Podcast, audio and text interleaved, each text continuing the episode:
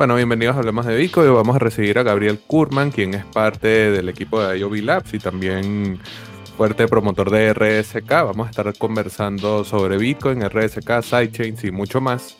Pero antes de partir, vamos a tener un mensaje de nuestros patrocinantes. Hablemos de Bitcoin es patrocinado por Leden.io, una serie de servicios que te ayudan a ganar más Bitcoin y dólares digitales. Los productos de Leden te permitirán ganar intereses, pedir préstamos en dólares y obtener créditos para comprar más Bitcoin. Sus cuentas de ahorro en USDC y Bitcoin, en colaboración con Genesis, te brindan las mejores tarifas del mercado trabajando con una de las instituciones más destacadas y reconocidas de la industria. Le den cuenta con un servicio exclusivo llamado B2X que utiliza tu Bitcoin para pedir un crédito y comprar la misma cantidad de Bitcoin. Y si necesitas dólares pero no quieres vender tus Bitcoin, puedes obtener un préstamo respaldado por Bitcoin en menos de 24 horas y no tendrás que vender. ¿Quieres ponerle alas a tus satoshis? Aprende más en leden.io. Recuerda visitar su página web para conocer las tarifas vigentes. Hablemos de Bitcoin también es patrocinado por Bybit Bybit es un exchange de criptomonedas que provee servicios de comercio y minería, así como soporte de API para clientes particulares y profesionales en todo el mundo. Lanzado en marzo de 2018, Bybit es uno de los exchanges de criptomonedas de más rápido crecimiento, con más de 2.5 millones de usuarios registrados.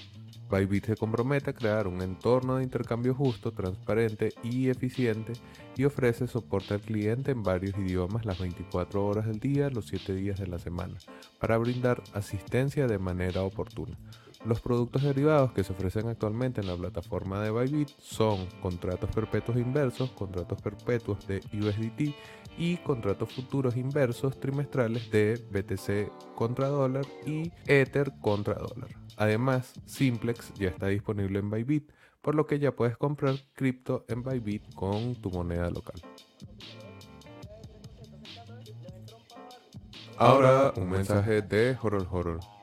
Horror Horror es una plataforma de intercambio P2P sin custodia y sin KYC Recuerda que no necesitas entregar información privada sin necesidad a terceros de confianza, sino que puedes intercambiar directamente comprando o vendiendo sin entregar este tipo de documentos a la plataforma y puedes también utilizar su plataforma de préstamos que funciona de la misma manera, sin KYC, sin custodia y totalmente user friendly, horror horror.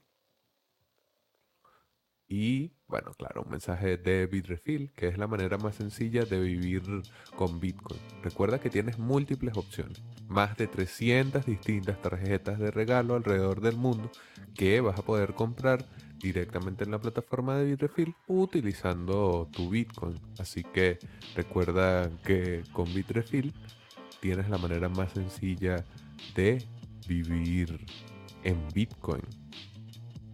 Finalmente, claro, recordarles que se suscriban al canal de Satoshi en Venezuela, que es donde ocurre la magia actualmente.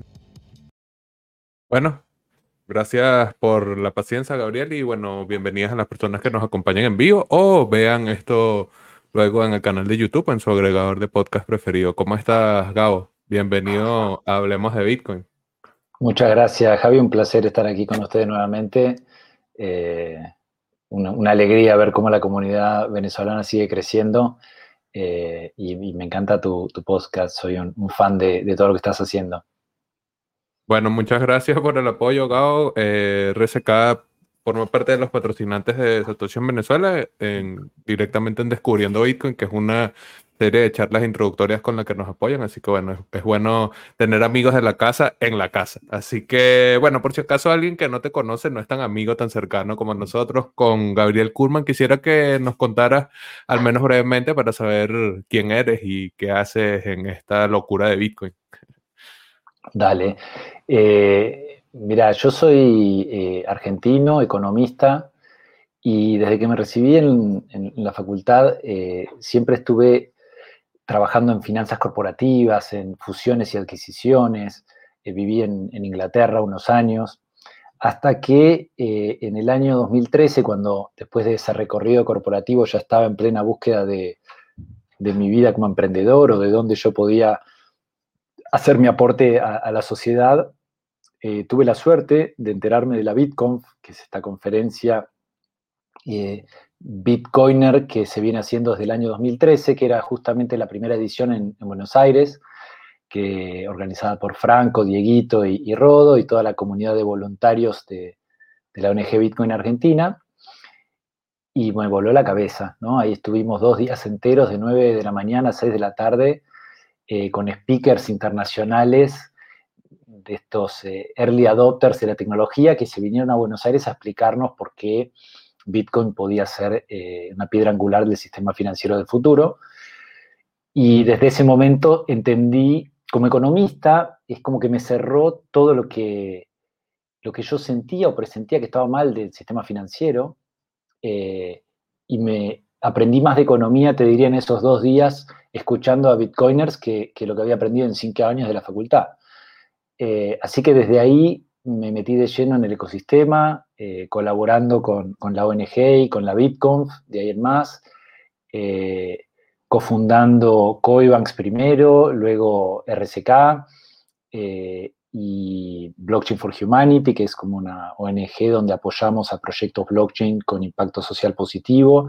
Después también ayudé a la génesis de la Bitcoineta, que es como esta hermana menor de la BitConf, que lleva eh, la educación y el conocimiento Bitcoin y blockchain en general a, los pequeños pueblos y pequeñas ciudades del interior de Argentina y del interior de Latinoamérica, eh, como manteniéndonos activos durante todo el año y no solamente en los momentos de la conferencia. Así que eh, un montón de, proyectos y, uno mira para atrás, esto que decimos que los años Bitcoin cuentan como siete, ya parece varias vidas, ¿no? hace como siete, ocho años que, que estoy en el ecosistema, viendo un montón de innovación y al mismo tiempo viendo ciclos que se repiten, ¿no? Y, y es, hermoso ver cómo estas locuras que decíamos hace 7, 8 años que podían llegar a pasar en el sistema financiero, eh, hoy se están dando, ¿no? Eh, muchos de los pronósticos positivos en cuanto a la adopción del Bitcoin y muchos de los pronósticos negativos en cuanto al colapso del sistema fiduciario, ¿no? De las monedas de bancos centrales, de su inflación y su falta de escasez. Así que es, ha sido un, recorrido bastante interesante. Recorrido interesante y además allí conociendo de primera mano el nacimiento de varios proyectos que hoy por hoy son bastante relevantes, como nos hacías mención, por ejemplo, la BitConf y la Bitcoineta, que a pesar de que no están muy cerca en edad, sí en impacto ¿Quién no ha escuchado por allí hablar de unos locos que se montan en una camioneta a ir por los pueblos a hablar sobre Bitcoin, ¿no?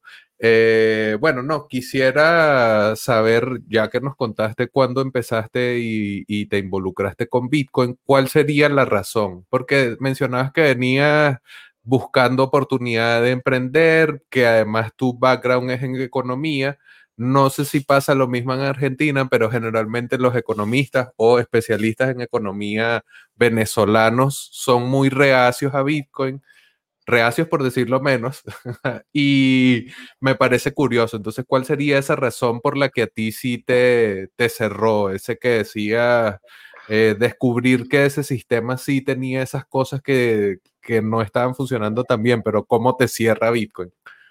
Yo, yo no puedo creer cómo economistas eh, pueden ser reacios a, Bitcoin. O sea, antes de, uno opinar sobre Bitcoin, tiene que analizar el sistema financiero tradicional con sus fallas, con sus crisis, con sus hiperinflaciones, eh, y hacer un poco de historia de, de, los sistemas monetarios de la antigüedad y ver cómo el imperio romano y todos los principales imperios de la humanidad siempre cayeron por lo mismo, ¿no? cuando la ambición de poder de estos ejércitos eh, se hace imposible de financiar con los impuestos que recaudan y necesitan eh, utilizar la emisión monetaria y el impuesto inflacionario para financiar esos déficits, ¿no? Y eso ha llevado a la caída de todos los imperios de la humanidad. Entonces, eh, como economistas y como personas, digamos, tenemos que preguntarnos qué es este sistema en el que estamos viviendo. ¿no? Ahora se cumplen el, el 15 de agosto 50 años redondos de el, dólar como sistema de reserva de valor fiduciario impuesto y obligado por Estados Unidos al mundo, ¿no? después de que eh, en el 71 Nixon decretó el default y que no era más convertible el, dólar a oro. Entonces, como que todo el mundo quedó colgando de esta nube de papelitos verdes que solamente tiene valor porque hay bases militares, ejércitos que tiran bombas y que obligan a que ningún banco central se le ocurra salirse del patrón oro o a ningún país petrolero se le ocurra dejar de hacer el trading de, este activo en, dólares, ¿no? Por eso muchos bitcoiners decimos que, el dólar es proof of war, ¿no? que solamente se mantiene en base a, la presencia militar, que es algo humanamente súper ineficiente.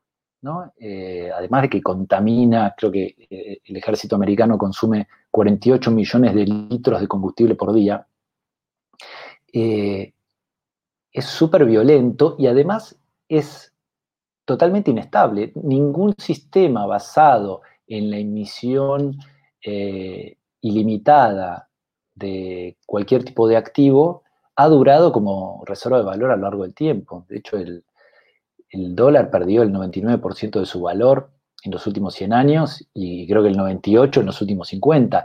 Y todavía no hemos visto el impacto de los últimos 12 meses con, la última ola de impresión monetaria. Entonces, eh, creo que antes de ensuciarse la boca hablando sobre el Bitcoin, cualquier economista debería, eh, como mínimo, explicarnos por qué este sistema es lo mejor que podemos tener, por qué no hay espacio para la innovación, por qué usamos de reserva de valor en todos nuestros bancos centrales. ¿no? Muchos economistas que, critican al Bitcoin son los que defienden que en los bancos centrales de Latinoamérica el 80% de las reservas esté en dólares que perdieron el 40% de su valor en los últimos 12 meses. Entonces, que, eh, hay, que, hay que ver si lo repiten por ignorancia, si lo repiten porque realmente tienen una agenda oscura de defender al dólar para aplicar alguna beca o, algún puesto en, el FMI, eh, o porque realmente no han podido tomar distancia y darse cuenta que estamos ante el fin de, del dólar como reserva de valor y probablemente la separación del rol del Estado y la moneda.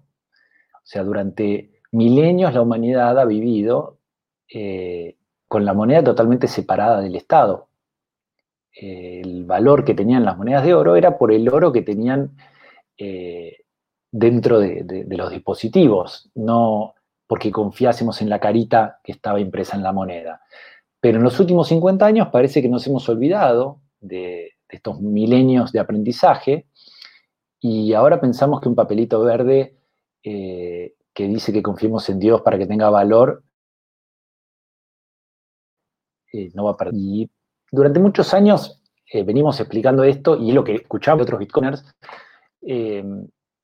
como la devaluación del dólar era algo de décadas, no, era difícil de convencer a la gente. Ahora eh, tenemos el tercer mes consecutivo de récord histórico de inflación en Estados Unidos. Eh, los precios de los commodities han subido el 100% en los últimos 12 meses. Eh, y es interesante ver que el precio del oro no aumentó. O sea, todos los activos, Wall Street en récords históricos, cuando la economía está tan valiante, por eso la Reserva Federal no, no, aumenta las tasas de interés, y además por el impacto que esa suba de tasas de interés tendrían en su deuda, ¿no? porque tienen un nivel de deuda sobre el PBI insostenible. Eh, creo que hay que plantearse todas estas preguntas y esta sensación de inestabilidad y que hay un cambio rotundo que se viene, que si no existiese el Bitcoin, el Bitcoin probablemente estaríamos pensando en una vuelta al patrón oro, como hubo después de la Primera Guerra Mundial o como hubo después de la Segunda Guerra Mundial. Eh, por la única razón que estamos hablando de Bitcoin es que quizás por primera vez en la historia de la humanidad, encontramos algo tecnológicamente que puede llegar a ser mejor que el oro como reserva de valor descentralizada, inmutable, neutral, que nadie puede eh, afectar o crear más oro de la nada. Eh, y si nos ponemos a pensar, el oro es súper primitivo. ¿no? estamos haciendo una videoconferencia instantánea, eh, decodificamos el ADN, estamos pensando en tener una base en Marte, pero cuando queremos preservar valor, agarramos unas piedritas amarillas de abajo de la tierra, las ponemos en un lingotito y las guardamos de vuelta abajo de la tierra. Ese es tecnológicamente el mejor libro contable que hemos logrado desarrollar como humanidad para llevar valor a lo largo del tiempo, para preservar nuestro valor. Eh, claramente hay oportunidad de mejora, ¿no? Cualquiera eh, que lo mira no necesita saber de Bitcoin para darse cuenta que esto suena a que es muy primitivo. Y ahí es donde es interesante empezar a hablar de Bitcoin y ver que comparte todas las características que tienen las monedas sólidas o fuertes de, la humanidad, como por ejemplo el oro, pero es mejor en todas. Es más escaso, es más divisible, es más portable, es más reconocible, es más fungible.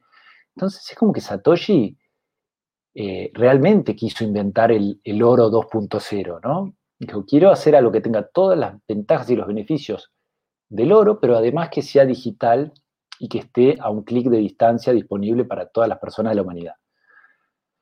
Bueno, el que entiende eso es lo que muchos le dicen tomarse la, píldora naranja, ¿no? Es, eh, no podés volver atrás, es como en, la, Matrix, ¿no?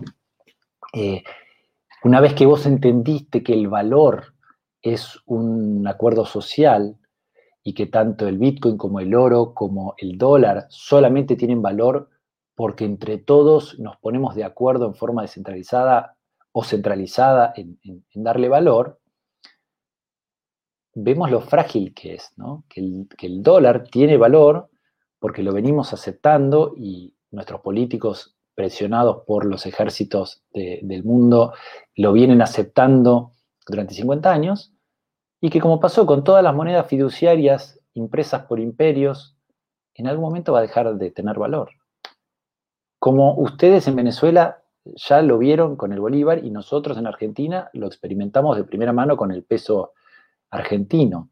Es como que de alguna forma tenemos la suerte de, venir del futuro, de saber lo que le pasa a una moneda cuando su gobierno imprime sin discreción a tontas y locas para cubrir déficit fiscal eh, más unidades, más billetes de esas monedas. Entonces, las leyes de la física monetaria aplican en todos lados igual, eh, Estados Unidos ha hecho un trabajo increíble de, mantenerlo y exportar esa inflación al mundo durante 50 años, pero hemos llegado a niveles por, digamos, la gota que rebalsó el vaso de, COVID y la pandemia, a niveles ya insostenibles. Y cada vez son más, eh, primero las personas que se dieron cuenta, después ahora las corporaciones que están empezando a ver cómo es lo mismo que hacen las empresas en Venezuela o en Argentina, que jamás tendrían en su, en su cuenta bancaria pesos o bolívares, porque son conscientes de que esta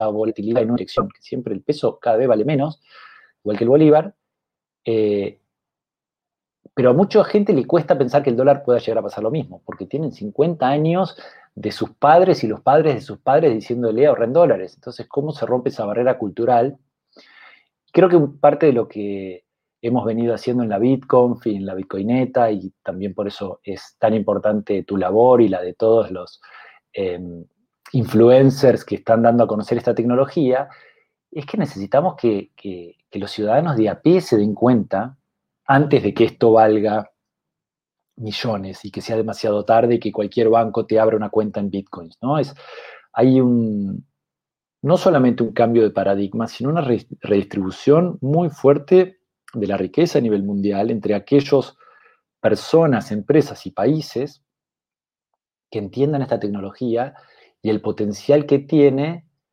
eh, como decía Jack Dorsey el otro día, adoptar una moneda nativa de Internet como reserva de valor eh, global.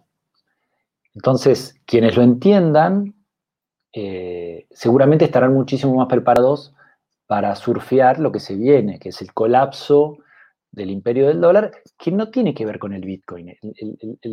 es como, de la misma forma que la hiperinflación argentina es culpa de la política monetaria del Banco Argentino, del Banco Central Argentino, y la, y la inflación venezolana es culpa del Banco Central de Venezuela, eh, el colapso del dólar y la inflación o hiperinflación que se va a venir del dólar es culpa de la Reserva Federal y de la política expansionista militar que, Estados Unidos ha llevado en las últimas décadas.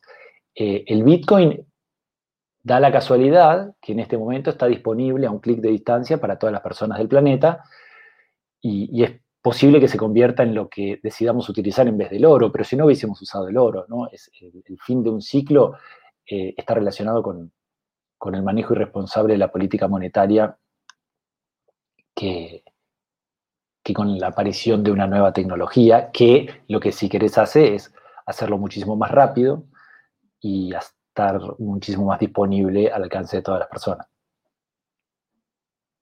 Ok, bueno, bien ahí porque partíamos con esa idea de que por qué un economista pudiese no entender o no hallar eh, utilidad y, sentido a Bitcoin y bien allí ese repaso que nos ha cegado porque uno entiende que hay como muchas implicaciones sobre algo que obviamente es muy nuevo, que probablemente si tu escuela de pensamiento es muy conservadora o si de repente estás muy amarrado a esas preconcepciones académicas que tengas como especialista en economía sea difícil entender un dinero de la naturaleza de Bitcoin.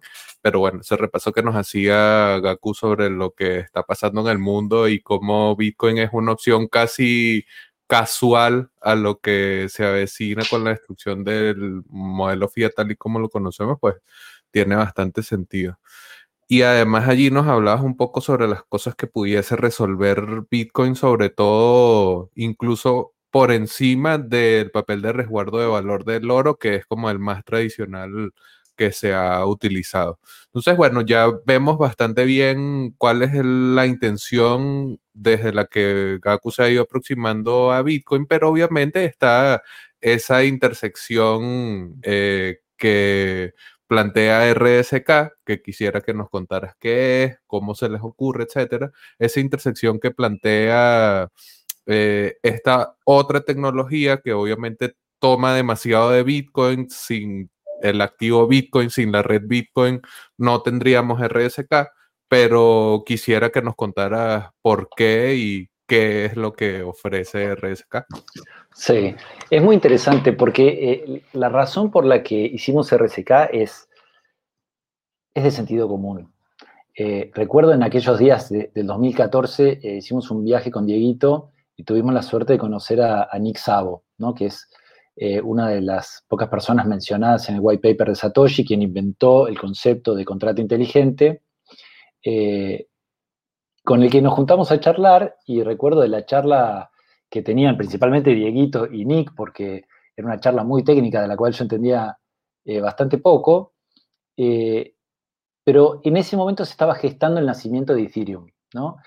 que nacía como una blockchain de segunda generación, multipropósito, porque usted tiene fue diseñada, la mayor preocupación era que estas redes esta única red con nodos descentralizados no se forquee, que los nodos no queden fuera de, sincronización, que se generen forks indeseados. ¿no? Entonces, eh, era muy importante que la red sea prueba de balas, muy, muy segura, y la funcionalidad eh, a propósito se, restringió. Ahora, unos años más tarde, eh, el equipo de, de Ethereum diseñó algo que sería, digamos, una versión 2.0 de una blockchain multipropósito donde uno podía programar las reglas de negocios que uno quisiese y que esas reglas de negocios después eh, terminen en la, ejecución de un comando que puede enviar o recibir activos digitales que viven en una blockchain. Entonces eso expandía el potencial de la tecnología blockchain de ser un oro digital muy importante y fundamental, pero abrirnos el camino a todo lo que sería el ecosistema fintech, ¿no? de pagos programables, de servicios bancarios, de tokenización de, real estate, de activos, eh, de trazabilidad, de que cada bien del mundo real tenga un gemelo digital. Eh, y eso era fundamental por esta visión que nosotros teníamos eh, y que desde la ONG Bitcoin Argentina se, comenzó a empujar desde el comienzo, que era de utilizar esta tecnología para empoderar a quienes menos tienen. Eh, el equipo de la ONG, primero con Sistema D, luego con Didi, eh, con, el apoyo de Dieguito, siempre estuvo empujando a que los pequeños barrios eh, más humildes de alrededor del Bitcoin Center viniesen, interactuasen con nosotros y experimentasen lo que era vender empanadas o productos por Bitcoin. Entonces, ahí es como el momento eureka, ¿no? Donde dijimos, eh, si se pudiese agregar esta nueva funcionalidad, expandir las capacidades y crear un sistema financiero que realmente pueda servir a los miles de millones de personas que hoy están fuera del sistema, eh, pero quisiéramos que esté arriba de Bitcoin. Era como que Ethereum nos mostraba algo que nos encantaba, pero lo estaba construyendo completamente fuera de la infraestructura y la seguridad eh, de Bitcoin. Y eso era un poco lo que, lo que Nick nos expresaba como su frustración. Y surgió de esa charla el nombre de Sergio Lerner, que eh, es un amigo y, socio en toda esta aventura, que ya hace muchos años venía siendo auditor de seguridad de Bitcoin y auditor de seguridad de Ethereum. De hecho, él creó un proyecto llamado Quickscoin, eh, pensado en, el póker online, pero que era básicamente la primera plataforma de contratos inteligentes multipropósito eh, que el paper está publicado inclusive antes de la creación del white paper de Ethereum. Entonces, eh, como que era la, digamos, la unión de estas dos visiones del Bitcoin como reserva de valor ultra necesario para poder protegernos de la inflación y de los corralitos bancarios, y al mismo tiempo la necesidad de agregar una capa de escalabilidad y de reglas de negocios adicionales para poder armar un banco que funcione prácticamente sin intervención humana y que pueda servir a los miles de millones que hoy estaban excluidos o en ese momento en, la sociedad y que se esperaba que tengan un teléfono inteligente con acceso a Internet en muy pocos años. Entonces, eso fue lo que, lo que dio eh, nacimiento a, la idea de RSK y sobre todo con, esos objetivos sociales eh, en mente de unir lo mejor de ambos mundos, como puso Nick en, en un mail en un tweet muy famoso que mandó, donde decía RSK o Rustock, que era el nombre original del proyecto, eh, The Best of Both Worlds, Bitcoin más Ethereum. Que era entonces unir la programabilidad de los contratos inteligentes totalmente compatibles con el ecosistema espectacular de soluciones que han sido construidas en contratos inteligentes con Solidity sobre Ethereum, pero darles la opción de ahora asegurarlos con el proof of work de Bitcoin a través de un, proceso que se llama merge mining, o sea que son los mismos mineros Bitcoins que se conectan también a RSK y hacen con el mismo prueba de trabajo, con el mismo consumo energético, aseguran ambos layers al mismo tiempo, por eso eh, decimos que RSK es un layer 2 construido sobre Bitcoin, de la misma forma que Lightning Network es un layer 2 construido sobre Bitcoin. Pero la diferencia es que RSK permite la entonces uno puede construir stablecoins, puede construir tokens de governance, eh, lo que se nos ocurra, eh, y, traer esta ola de innovación del ecosistema DeFi, pero montado sobre la infraestructura y alrededor del activo más seguro y descentralizado del planeta, que es Bitcoin. Bueno, ok. Es una habíamos hecho una, uno de los videos de la serie Descubriendo Bitcoin, específicamente sobre sidechains. Eh, esta idea de aprovechar algún elemento, porque no necesariamente tiene que ser el poder de minado, no necesariamente tiene que ser el activo, sino que en teoría es algún elemento de la red base que vas a utilizar para crear entonces, como bien nos decía Gabriel, un sistema en donde tú puedas añadir distintas funcionalidades a lo que ofrece eh, el protocolo base. En este caso, utilizando, como bien nos mencionaba Gaku, eh, el merge meaning y allí tienen, ¿cómo es que se llama? El, el, el PEC, POC, POC, POPEC. POPEC. Es un, es, es, o sea, cuando uno, hay, hay dos componentes principales que diferencian a, RSK de cualquier otra solución o plataforma en el ecosistema. La primera es la que decíamos del merge mining. ¿sí? Cada vez que alguien ejecuta un contrato inteligente en Ethereum, que de hecho muchos se están quejando últimamente porque los costos de transacción son altísimos, eh, ese contrato inteligente se paga en Ether y se le paga a los mineros de Ethereum, hasta que Ethereum despida a sus mineros y se pase a Proof of Stake. Y en ese caso los fees irán a quienes tengan los Ether en stake. Em, En el caso de RSK, la ejecución de los contratos inteligentes se paga con bitcoins que viven en el ecosistema de RSK, o sea, que, se pasaron a través del puente, del bridge, que ahora les voy a contar. Pero lo interesante es que son los mismos mineros bitcoin los que reciben esas fees de transacción. Entonces, RSK como layer 2 hace que Bitcoin como layer 1 sea más seguro, porque le da incentivos económicos adicionales a sus mineros, con lo cual incentiva el mayor hashing power y la mayor seguridad. Ahora, el otro componente, y es lo que le da a RSK el nombre de sidechain, según la, definición de Sergio, que, que comparto totalmente, es que tiene como activo nativo de la red un token prestado de otra blockchain. En el caso de RSK, prestado de Bitcoin. Entonces, de la misma forma que uno cuando va eh, a una casa de juegos, deposita dinero, le dan fichas, juega con las fichas y luego las deposita de vuelta y se lleva el dinero, cuando uno quiere eh, utilizar los beneficios de escalabilidad y programabilidad de RSK, envía sus bitcoins a este contrato inteligente que se llama bridge o puente, eh, que está asegurado por el POPEG, que es una tecnología que combina a un grupo de firmantes con un dispositivo físico que solamente firma transacciones que vengan de la cadena más segura, o sea que eh, ni siquiera si los eh, miembros de, o los pegnatoris, como se llaman, los miembros de este grupo quisiesen hacer un ataque, pueden hacer un ataque o meter una transacción inválida. Lo único que pueden hacer es desenchufar el dispositivo y en ese caso hay un, un escenario de recuperación de fallback.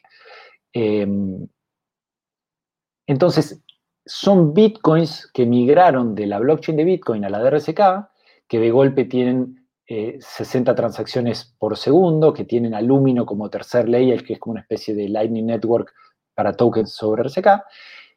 Y después los mineros, cuando reciben esos Smart Bitcoins o RBTC o cualquier usuario que lo quiere cambiar, puede volverlos a través del contrato inteligente del PEG y desbloquear los bitcoins que había bloqueado en, un primer momento.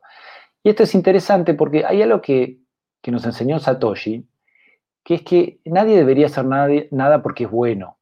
¿sí? Eh, Satoshi hizo que Bitcoin sea indestructible porque alineó los incentivos económicos de los mineros con ser honestos y servir a la red.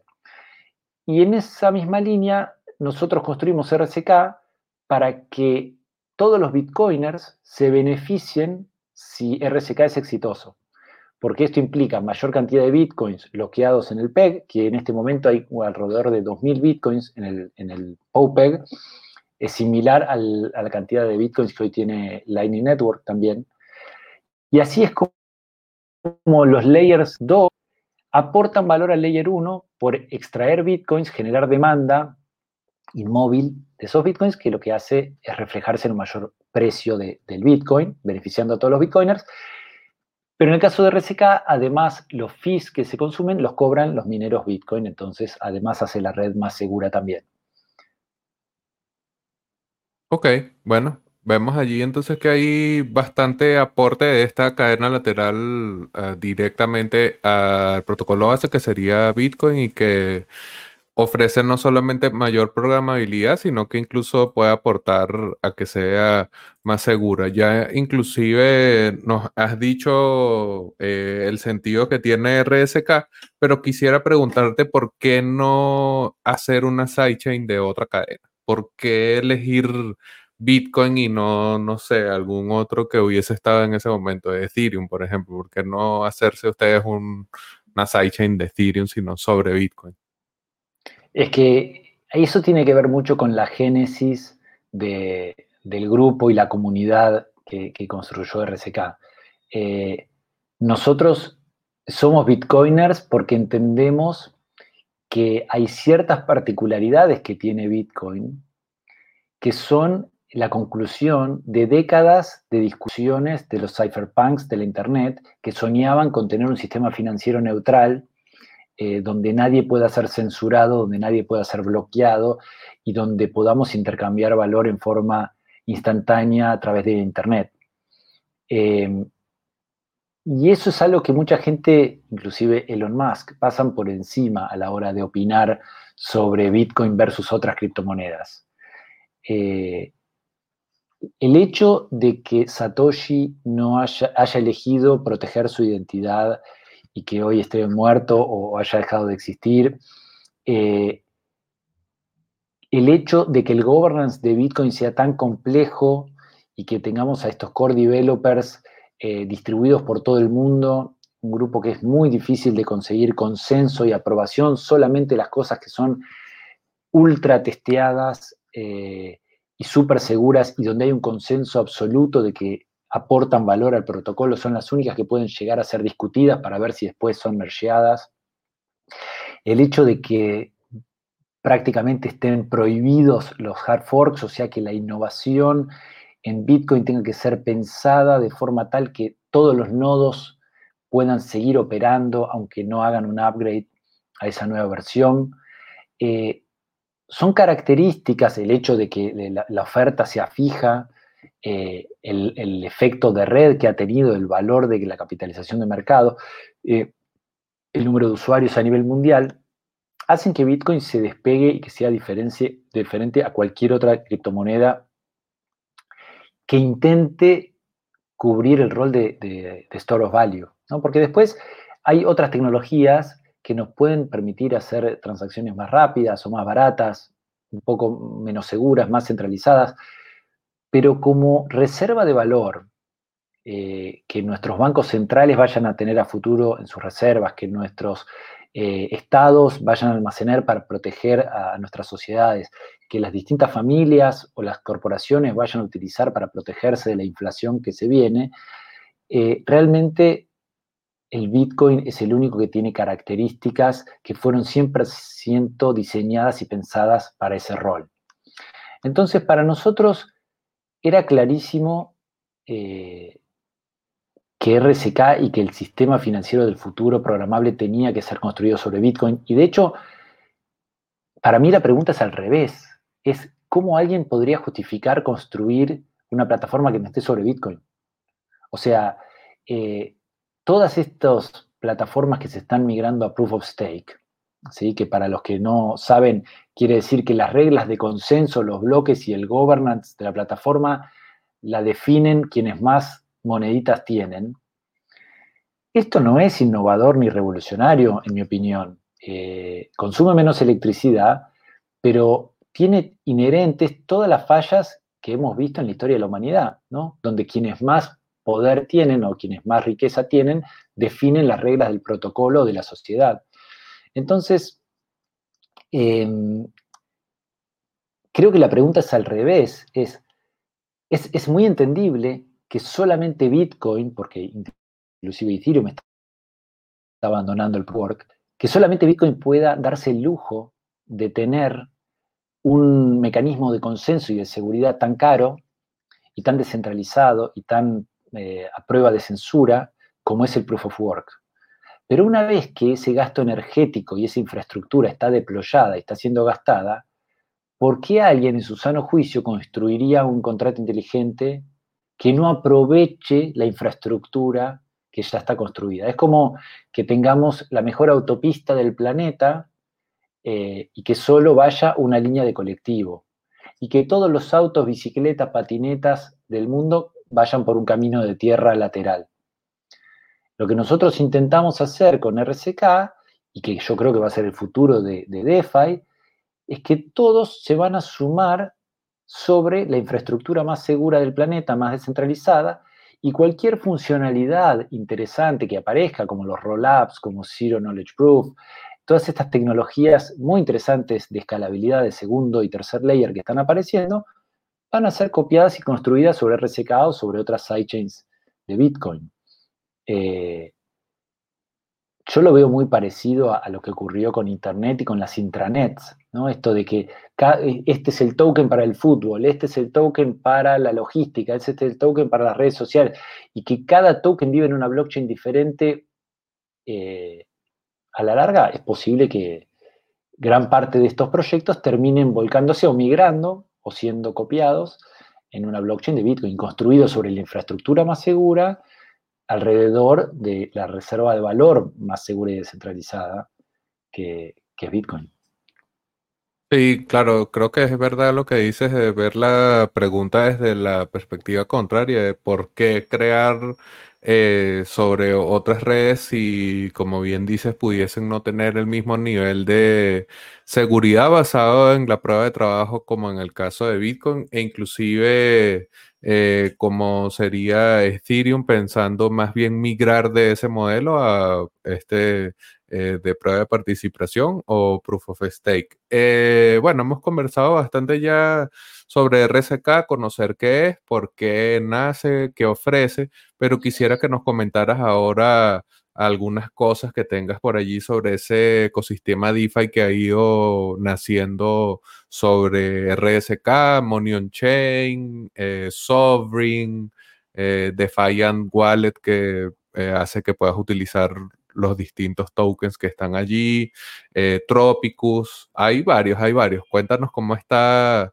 ese ecosistema DeFi allí, qué hace RCK o el equipo humano para ayudar a que esto siga ocurriendo. Sí, la verdad que es, es muy lindo. Después de tantos años de, trabajo eh, a nivel infraestructura, ¿no? Muchos nos decían que, RCK iba lento, y, pero bueno, es que había, no es fácil construir los andamios para el sistema financiero del futuro, sobre todo pensado con estándares de seguridad y descentralización eh, bitcoiner, ¿no? donde eh, cada vez que construíamos algo nos imaginábamos a los bitcoiners mirándonos, diciendo a ver si, si este layer 2 está a la altura del layer 1. Eh, pero después de tantos años de, esfuerzo, hoy es una gran alegría ver el ecosistema de proyectos increíbles que está haciendo desarrollado sobre RSK y aprovechando esta conexión, Bitcoin que es una combinación entre proyectos que lanzaron originalmente en Ethereum y que han visto los problemas de, escalabilidad de Ethereum y sobre todo han entendido que el sueño de ellos está en resolver determinada problemática y que no necesitan estar atados al éxito o fracaso de la infraestructura del base layer, ¿no? Como que hoy ya todos los proyectos DeFi eh, hablan de ser blockchain agnostic y de ser multi-blockchain, y es como dicen, mi bicicleta tiene que poder andar en el camino de tierra, en la autopista y, volar también, ¿no? Como eh, lo importante para mí es resolver esa problemática. Entonces, hay un montón de proyectos emblemáticos del ecosistema DeFi sobre Ethereum que han portado sus soluciones también a, RSK, como Chainlink, como MakerDAO eh, y, varios más. Eh, hay otros que, están por venir dentro de muy poco. Eh, y después están los proyectos DeFi nativos que han nacido en RSK y que además uno ya de entrada les percibe el ADN ¿no? porque son muy respetuosos de la forma en que promocionan sus soluciones, siempre están enfocados en resolver problemas reales eh, y, muchos de ellos enfocados en Latinoamérica, en la problemática de inclusión financiera de, eh, Latinoamérica, eh, con un path muy claro sobre la descentralización. ¿no? Hay, muchos proyectos que a veces uno parece como que hay que explicarles lo importante de, de la descentralización, mientras que los bitcoiners entienden que la descentralización es necesaria para la antifragilidad. ¿no? Mientras el proyecto esté centralizado, siempre va a haber una corporación, una, fundación o un grupo de developers a quienes atacar para hacer que esos usuarios no puedan seguir utilizando eh, estas soluciones sin KYC, con libertad y con apertura y disponibilidad para todas las personas del planeta. Eh, así que sí, con, miedo de olvidarme a un montón, así que ya pido disculpas a los que no mencione y por ahí estaría bueno, Javi, si vos podés compartir el link de rsk.co barra eh, Open Finance, creo que es el link, chequealo, que es donde está todo el ecosistema de todos los proyectos y, les recomiendo que los miren a todos porque son increíbles. Eh, uno de los primeros proyectos que nació, que tuvo tracción increíble en, RSK fue Money on Chain, que esto eh, es es muy curioso porque ya en el año 2014 y 2015 eh, lo escuchábamos a Dieguito decir que su sueño era poder construir stablecoins con colateral en Bitcoin. Eh, recién estaban haciendo Tether en esa época, o sea que eh, estaba todavía sobre, sobre OVNI, Pero esta idea de poder replicar cualquier moneda de cualquier país, pero en vez de tener que confiar en un depósito bancario o en una entidad centralizada que maneje el colateral, que sea un contrato inteligente el que maneje la liquidez, eh, era un sueño desde el nacimiento de RSK. Y, y el equipo de Money on Chain estaba y era parte de la comunidad en esa época. Vieron a lo largo de los años cómo se fue construyendo la infraestructura. Y cuando estuvo lista lanzaron Money on Chain, que permite esto, crear un dólar estable eh, cuyo colateral son bitcoins en RSK en un contrato inteligente, que además está pensado de forma tal que tiene un incentivo para que los bitcoiners pongan una parte de sus bitcoins como colateral y ganen un passive income, ¿no? Entonces, por ejemplo, gente en El Salvador ahora que va a estar operando parte de sus ahorros en bitcoins, pueden poner estos bitcoins en BitPro, que es el token de colateral, y, tener una ganancia en bitcoins asegurada por los fees y, un poco de apalancamiento eh, de la plataforma. Entonces, eh, Manion Chain es uno de los casos emblemáticos y más exitosos de RCK y que al mismo tiempo es como la base para los siguientes casos de uso que se construyeron. Eh, otro muy exitoso es, como vos decías, Sovereign, que lo que es es una plataforma de lending y de swaps eh, apalancados, que además ahora lanzó un bridge entre RSK y Ethereum, y también hay un bridge entre RSK y Binance Chain, que permite poner los bitcoins o los, dólares on-chain, el, stablecoin de Money On-Chain también, o el RDOC, o el RIF, hay un montón de, tokens que se pueden prestar eh, o tomar prestado y recibir, digamos, un, passive income por, por esas operaciones.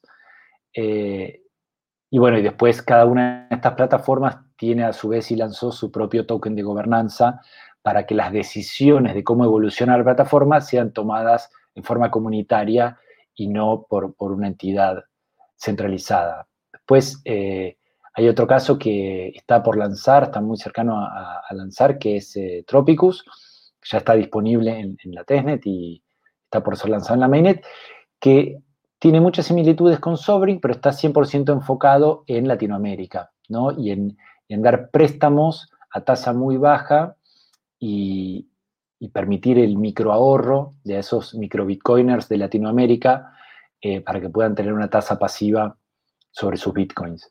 Eh, también es un proyecto ahí de, la, comunidad eh, colombiana muy, digamos, que, estamos mirando con muchísima expectativa.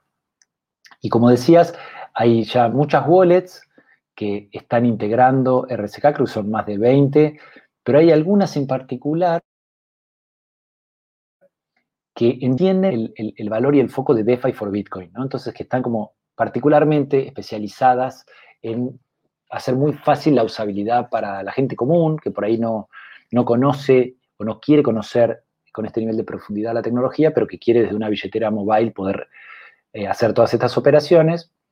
Eh, Defiant es una de ellas, eh, que está conectada con Money on Chain, está conectada directamente a nivel contrato inteligente, porque esto es es interesante, todos estos protocolos que yo estoy mencionando, uno puede meterse a su web e interactuar a través de esa web, pero además uno puede interactuar directamente con los contratos inteligentes.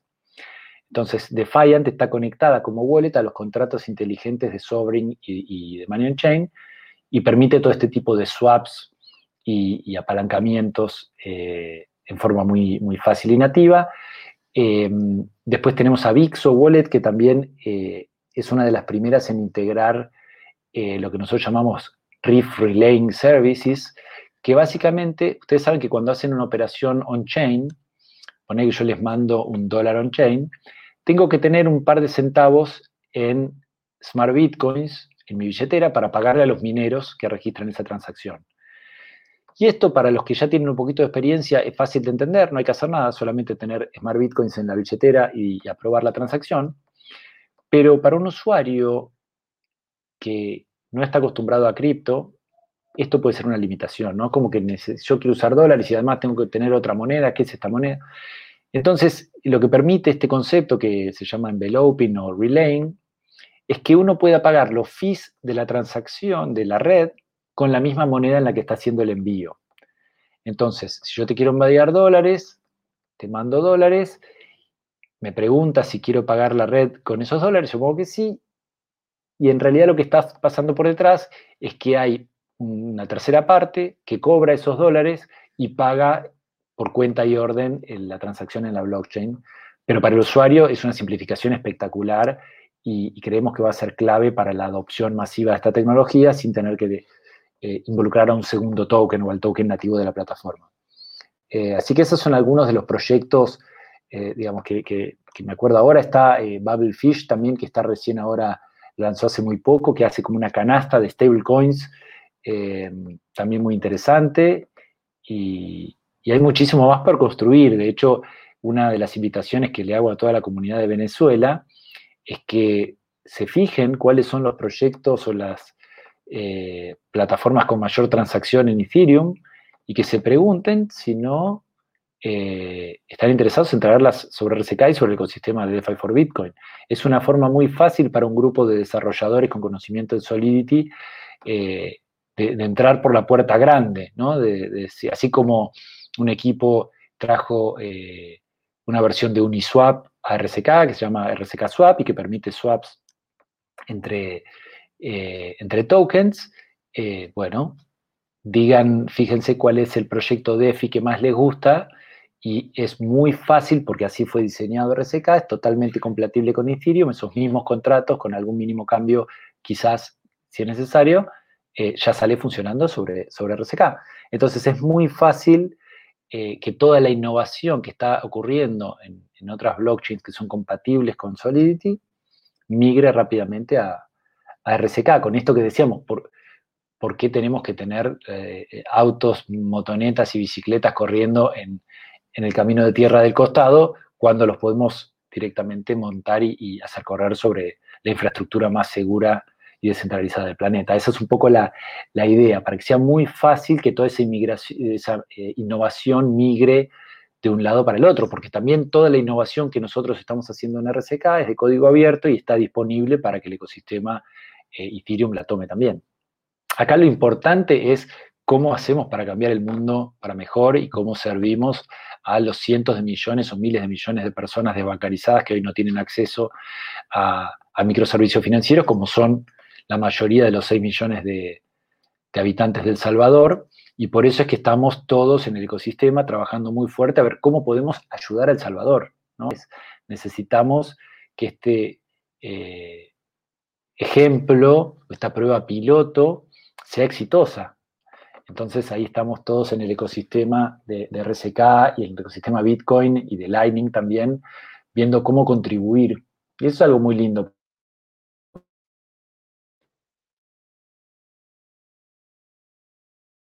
Creo que perdí un poco ahí a Gao, pero bueno, bien nos había podido explicar muchos de los productos que están actualmente en DeFi directamente en el ecosistema de RSK.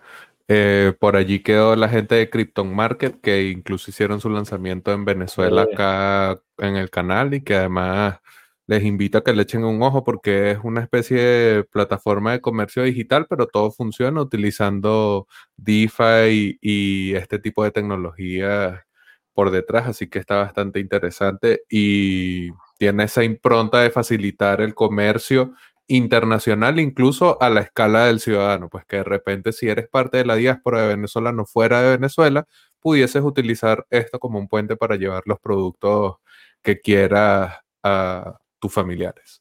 Eso es excelente, eh, Javi. Javi, es excelente que hayas mencionado a Krypton, que me había olvidado, porque eh, si pensamos hoy, Amazon es una de las compañías más grandes del planeta, ¿no? Totalmente centralizada, y, si uno piensa en la, convergencia entre el e-commerce y el mundo cripto, es tan natural, pero además lo que permite es que la gente se autoemplee, porque el e-commerce se combina con una especie de Uber o de Airbnb, donde distintas personas del ecosistema pueden decir, bueno, yo publiqué el producto, pero yo convierto de dólares a, cripto y yo te hago el delivery y te lo entrego. Entonces, también Krypton es muy lindo porque al venir de esta filosofía Bitcoiner está pensado como una plataforma descentralizada donde eh, personas en distintos países pueden decir yo quiero ser parte de esta comunidad y traer Krypton a mi país o a mi ciudad. Así que es, un, hermoso proyecto también construido sobre, sobre RCK.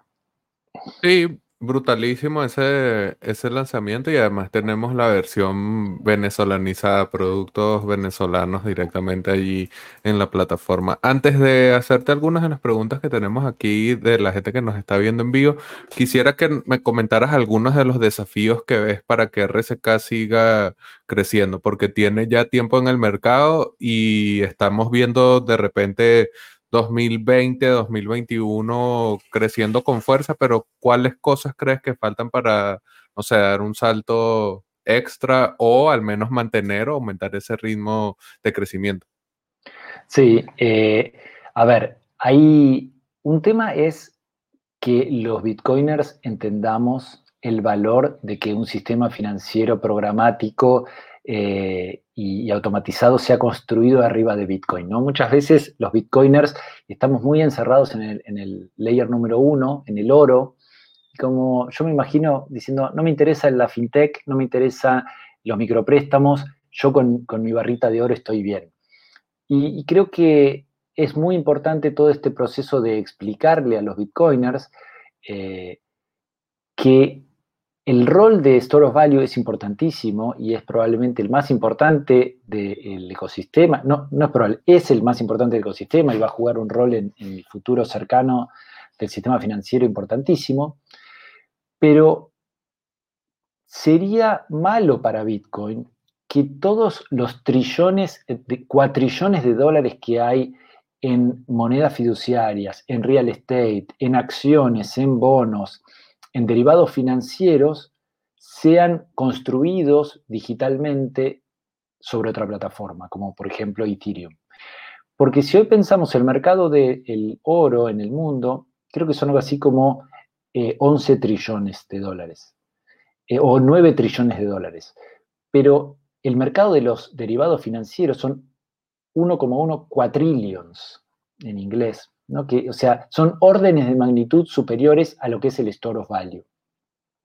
Entonces, un poco lo que nosotros hemos estado eh, evangelizando y contando a los bitcoiners, pero que es fundamental que cada vez seamos más los que entendamos esta realidad, que es que el hecho de tener el sistema financiero del futuro construido sobre Bitcoin hace que Bitcoin sea más fuerte.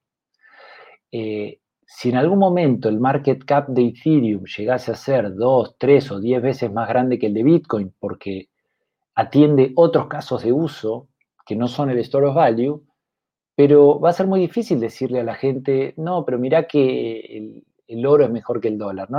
Mira que el Bitcoin es mejor que el, Ether como store of value. Y probablemente lo que terminemos es teniendo eh, un, store of value mucho más centralizado, mucho más fácil de censurar, eh, y, creo que eso es uno de los grandes desafíos que tenemos, que muchos eh, son muy orgullosos y, yo en el fondo también lo soy, ¿no? De maximalistas, de entender que el governance eh, anárquico de Bitcoin es algo bueno, que el hecho de que Bitcoin tenga pocas transacciones y bloques pequeños es bueno, tiene que ser a prueba de balas. Pero podemos tener todo un abanico de innovación en los layers 2 y 3, como Lightning, como RCK, eh, que es muy positivo que esté construido sobre Bitcoin. Entonces, eh, creo que eso cada vez son más los bitcoiners que lo están entendiendo, por eso hay 2.000 bitcoins en el, en, el POPEG y cada vez son más los que quieren, eh, digamos, aprovechar las ventajas de los contratos inteligentes, pero manteniéndose fiel a, sus bitcoins.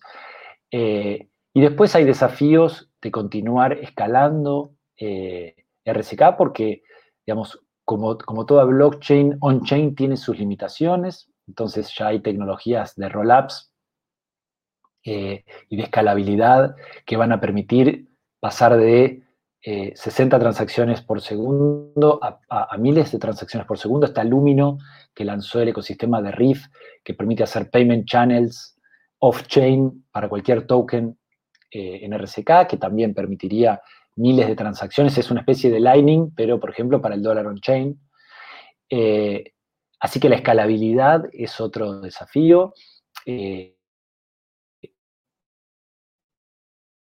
un desafío hacia la descentralización. Cada vez necesitamos ser más y más descentralizados.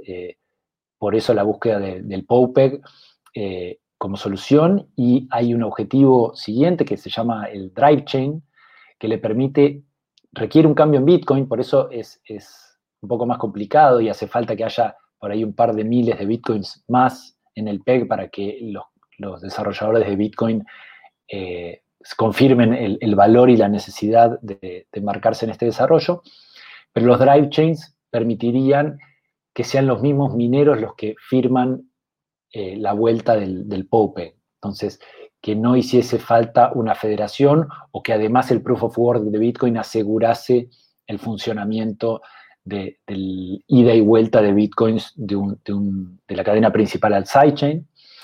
Eh, así que yo creo que que los desafíos vienen por ese lado, por la escalabilidad, eh, por la descentralización y por la adopción, que tiene que ver con bitcoiners eh, animándose a utilizar los layers superiores y además a desarrolladores y bitcoiners eh, y miembros del ecosistema de, de DeFi, aprovechando la seguridad que RSK de alguna forma tiene por estar montada sobre Bitcoin. Hoy eh, uno de cada dos mineros del planeta está haciendo merge mining, o sea que eh, el poder de procesamiento y la seguridad de la blockchain de RSK es, casi inimaginable y está disponible para cualquiera que quiera construir una solución. Próximo banco global de micropréstamos puede haber sido eh, desarrollado desde, La Guaira en Venezuela. Entonces, es una oportunidad única. antes no teníamos ah, la posibilidad de que dos chicos con capacidades de programación puedan construir una solución revolucionaria desde cualquier parte del planeta, que hoy sí lo tenemos. Así que es un momento único en la historia para aprovechar. Dentro de 10 años ya eh, los grandes players van a estar consolidados y va a ser más difícil por ahí eh, innovar, pero hoy está todo por ser construido en, este ecosistema de DeFi for Bitcoin, lo cual es una oportunidad a los que invito a todos los de la audiencia. Sí, inclusive Hubo una vez que tuvimos una conversación sobre RSK, creo que el año pasado, en donde se hablaba de esta idea de que la gente que tenga alguna solución que esté pensando en desarrollar, ¿por qué no probar también en RSK? Quizás Puede ser que no te quedes solamente en, en esta sidechain, sino que quieras ampliar más, pero tienes allí disponible esta infraestructura y bueno, eh, existe esta disposición del equipo humano para colaborar a que estas soluciones lleguen también. Eso, eso está, está buena esa aclaración, Javi, porque eh, nosotros siempre somos totalmente colaborativos. Nosotros vemos que la interacción entre las distintas blockchains hacen que el ecosistema sea antifrágil.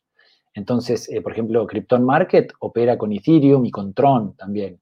Eh, Defiant eh, opera con Bitcoin, opera con, Ethereum también. Sobring también tiene a Tether sobre, sobre a través del bridge y ahora está disponible sobre Sobring.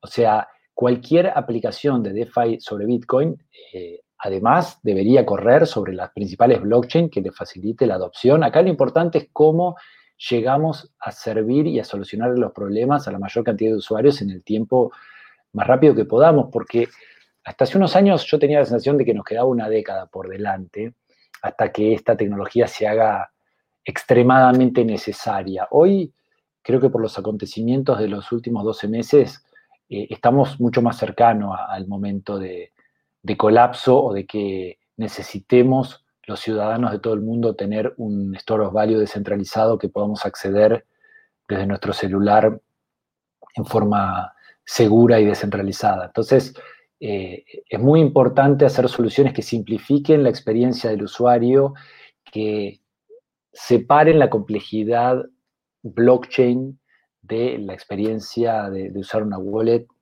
eh, y que sea lo más parecido a la experiencia de una solución centralizada, que es lo que la gente ha venido experimentando, pero ahora con los beneficios de la tecnología centralizada por detrás. Ok, y finalmente por acá nos preguntaba José Serpa, que nos está acompañando en vivo, ¿RSK tiene incentivos para que desarrolladores Solidity construyan sobre RSK? Sí, absolutamente hay un programa de grants en Gitcoin que eh, los invito a todos que chequeen eh, y también que nos contacten porque si tienen alguna idea particular lo podemos analizar y si están buscando trabajo en alguno de los proyectos también los podemos poner en contacto. Lo que hay es una necesidad infinita de developers que sepan Solidity en el ecosistema, así que eh, si tienen una idea que quieren emprender, avísenos y haremos lo, posible por ayudarlos. Si eh, quieren ayudar a, construir el core de también eh, hay, necesidad, eso no, no, implica Solidity, está hecho en el nodo en Java. hay mil formas de colaborar, así que sí, por supuesto. pueden empezar mirando los grants de, de Gitcoin que se han dado postularse o proponer uno nuevo, o si no directamente contactarnos por las redes y, plantearnos qué, ideas tienen y haremos lo posible para apoyarlos. Bueno, perfecto. Entonces ya saben, incluso invitados a participar en la creación de estas nuevas soluciones sobre RSK. A Gabriel lo consiguen en Twitter como arroba Gabriel Kurman. De todas maneras, en la descripción del video está el link a su cuenta de Twitter. Y bueno, Gabriel, hemos tenido una conversación bastante completa sobre Bitcoin, DeFi y RSK. Gracias por tu tiempo. Un placer, Javi. Muchísimas gracias por la invitación y un abrazo grande a todos los amigos y amigas de Venezuela. Bueno, ya vieron que hay muchas oportunidades aún para crear nuevas soluciones sobre Bitcoin con RSK, así que bueno, muchas gracias por acompañarnos.